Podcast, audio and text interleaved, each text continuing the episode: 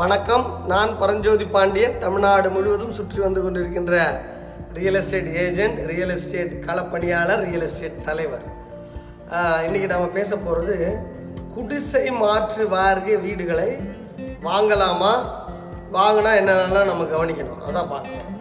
இப்போ குடிசை மாற்று வாரிய வீடுகள்லாம் என்ன அப்படின்னா நகர்ப்புறங்களில் அதிகமாக குடிசை பகுதிகள் இருக்கு இல்லையா? நிறைய அதை அவங்களுக்கு எல்லாருக்குமே வந்து அடுக்குமாடி வீடுகளையோ வீடுகளையோ அல்லது இடங்களையோ ஒதுக்கி கட்டி கொடுப்பது தான் வந்து அவங்கள மேம்படுத்துறதுக்காக அவங்களுடைய வாழ்க்கை தரத்தை மேம்படுத்துறதுக்காக வந்து கட்டி கொடுக்குறதுக்கு பேர் தான் வந்து குடிசை மாற்று வாரியம்னு ஒன்று ஆரம்பித்தாங்க இப்போ வந்து பார்த்திங்கன்னா குடிசை மாற்று வாரிய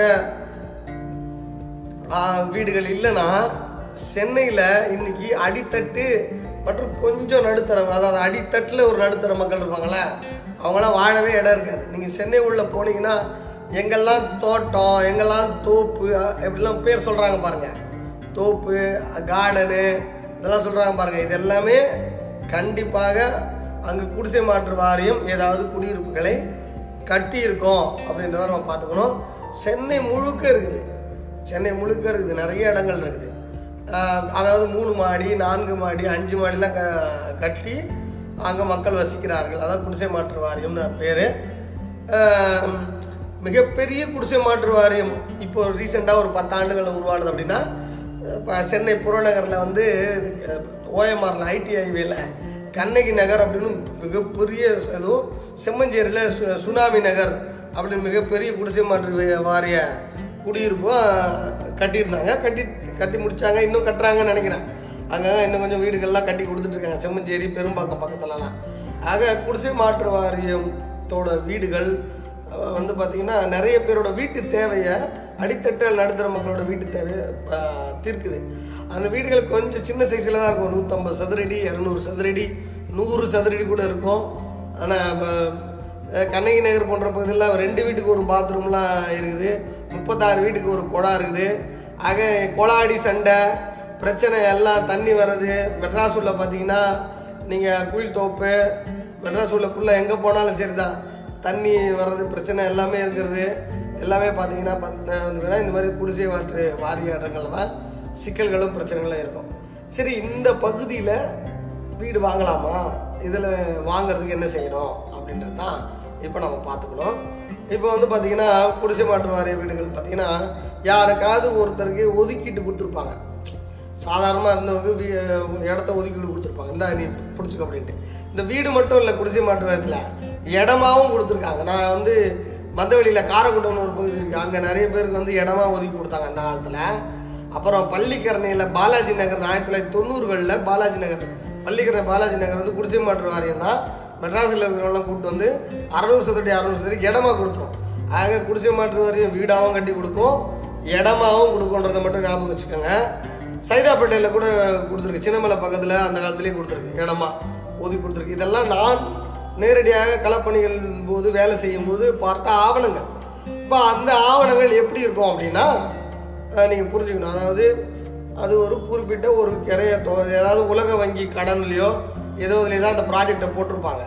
அப்போ ஒரு குறிப்பிட்ட தொகை ஒரு பத்தாயிரம் ரூபாய் அந்த வீட்டுக்காக பதினஞ்சாயிரம் ரூபாய் அந்த வீட்டுக்காக இவங்க கட்ட வேண்டியது இருக்கும். அதை மாதந்தோறும் பதினாலு ரூபா இல்லாட்டி பதினஞ்சு ரூபா இருபது ரூபா ஐம்பது ரூபா அவ்வளோதான் இருக்கும். அந்த மாதிரி கட்டி அதை இருபது வருஷத்தில் முடிக்கிற மாதிரி ஒரு தவணை இருக்கும். அதாவது ஒதுக்கீடுதாரருக்கு என்ன பண்ணிவிடுவாங்கன்னா ஒரு ஒதுக்கீடு கடிதம் கொடுத்துருவாங்க. இந்தாப்பா இந்த வீட்டில் இத்தனை நம்பர் பிளாக்ல இத்தனை நம்பர் வீடு உனக்கு அப்படின்னு ஒதுக்கீடு கொடுத்துருவாங்க. கொடுக்கும்போது அந்த ஒதுக்கீட்டில் நீ மாதந்தோறும் கட்ட வேண்டிய தொகை இவ்வளோ இருக்குது? இதை நீ கொடு அப்படின்னு சொல்லுவாங்க அதாவது இது குத்தகை அதாவது நீ குத்தகை போய் இருந்துக்கிற மாதந்தோறும் கிரைய தொகையை மாதம் கொஞ்சம் கொஞ்சமாக கட்டுற. கட்டி முடிச்சதுக்கப்புறம் பத்தாண்டுகள் இருபது ஆண்டுகள் கட்டி முடிச்சதுக்கப்புறம் அந்த வீட்டுக்கு நீ வந்து சேல் டீட் போட்டுக்கலாம். அதாவது கிரைய பத்திரத்தை அரசு குடிசை மாற்றுவாங்க வந்து எழுதிக்கலாம் அப்படின்றது தான் ஆக ஒரு தவணை முறை திட்டத்தில் வந்து அர அந்த வீட்டை வந்து அரசு கொடுக்குது. அப்போ நல்லா நீங்கள் புரிஞ்சுக்கணும்.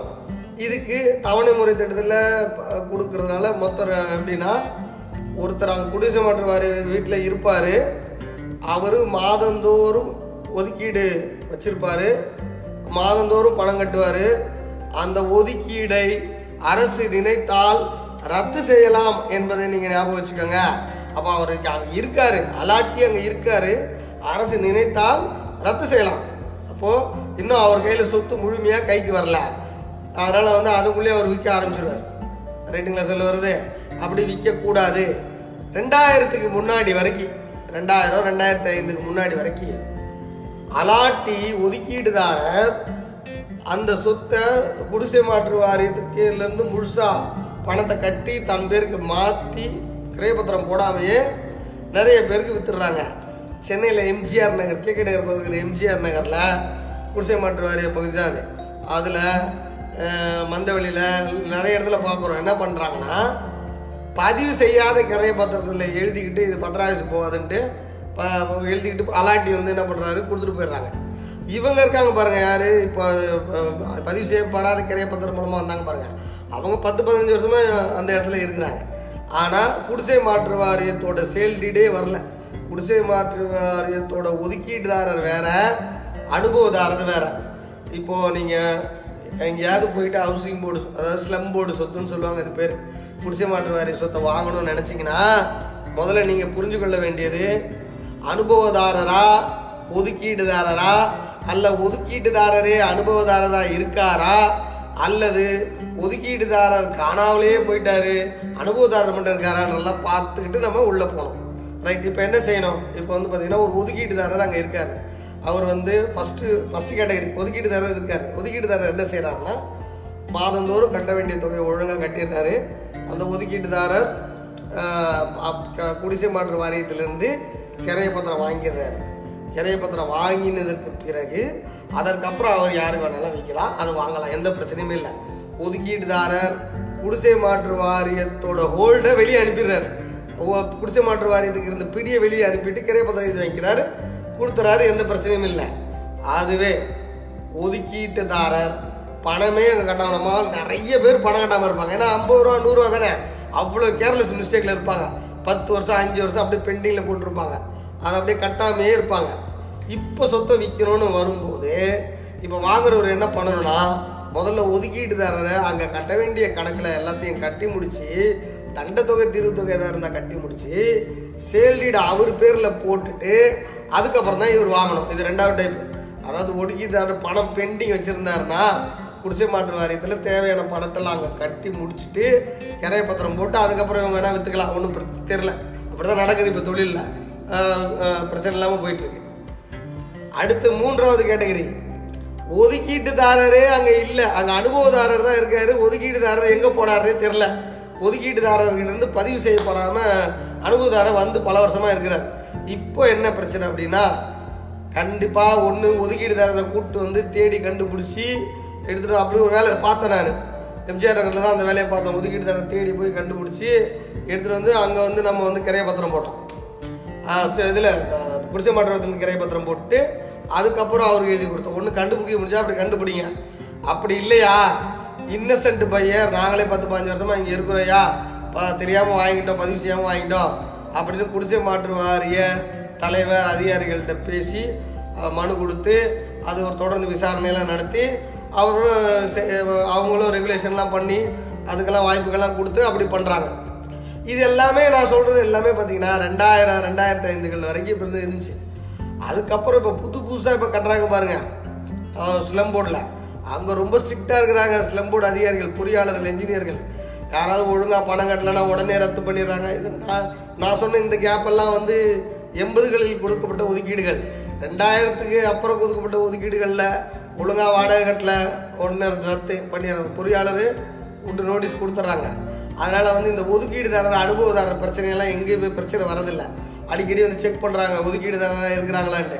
அதனால் வந்து அதுலேயும் எந்த சிக்கலும் இல்லை. அதனால் வந்து குடிசை மாற்று வாரிய வீடுகளை வாங்க போகிறீங்க அல்லது இடங்களை வாங்க போகிறீங்கன்னா முதல்ல விசாரிக்க வேண்டியது குடிசை அந்த ஏரியாவில் இருக்கிற குடிசை மாற்று பாரிய அலுவலகத்தில் இருக்கிற பொறியாளரை போய் பார்த்துட்டு அவர்கிட்ட நல்ல தகவல்களை பெற்றுக்கொண்டு அதுக்கப்புறம் நீங்கள் வாங்கலாமா வாங்க வேணாமான்னு முடிவு எடுத்துக்கொள்ளுங்கள். ஆக இதுதான் வந்து குடிசை மாற்று வாரிய வீடுகளை வாங்கணும்னா நீ இடங்களை வாங்கணுன்னாலும் வீடுகளை வாங்கணுன்னாலும் செய்ய வேண்டியது. அடுத்ததாக வந்து நிலம் உங்கள் எதிர்காலம். இது என்னோட புத்தகம். ஐநூற்றி இருபத்தைந்து ரூபாய். நிலம் சம்பந்தப்பட்ட அனைத்து தகவல்களும் இந்த புத்தகத்தில் இருக்குது.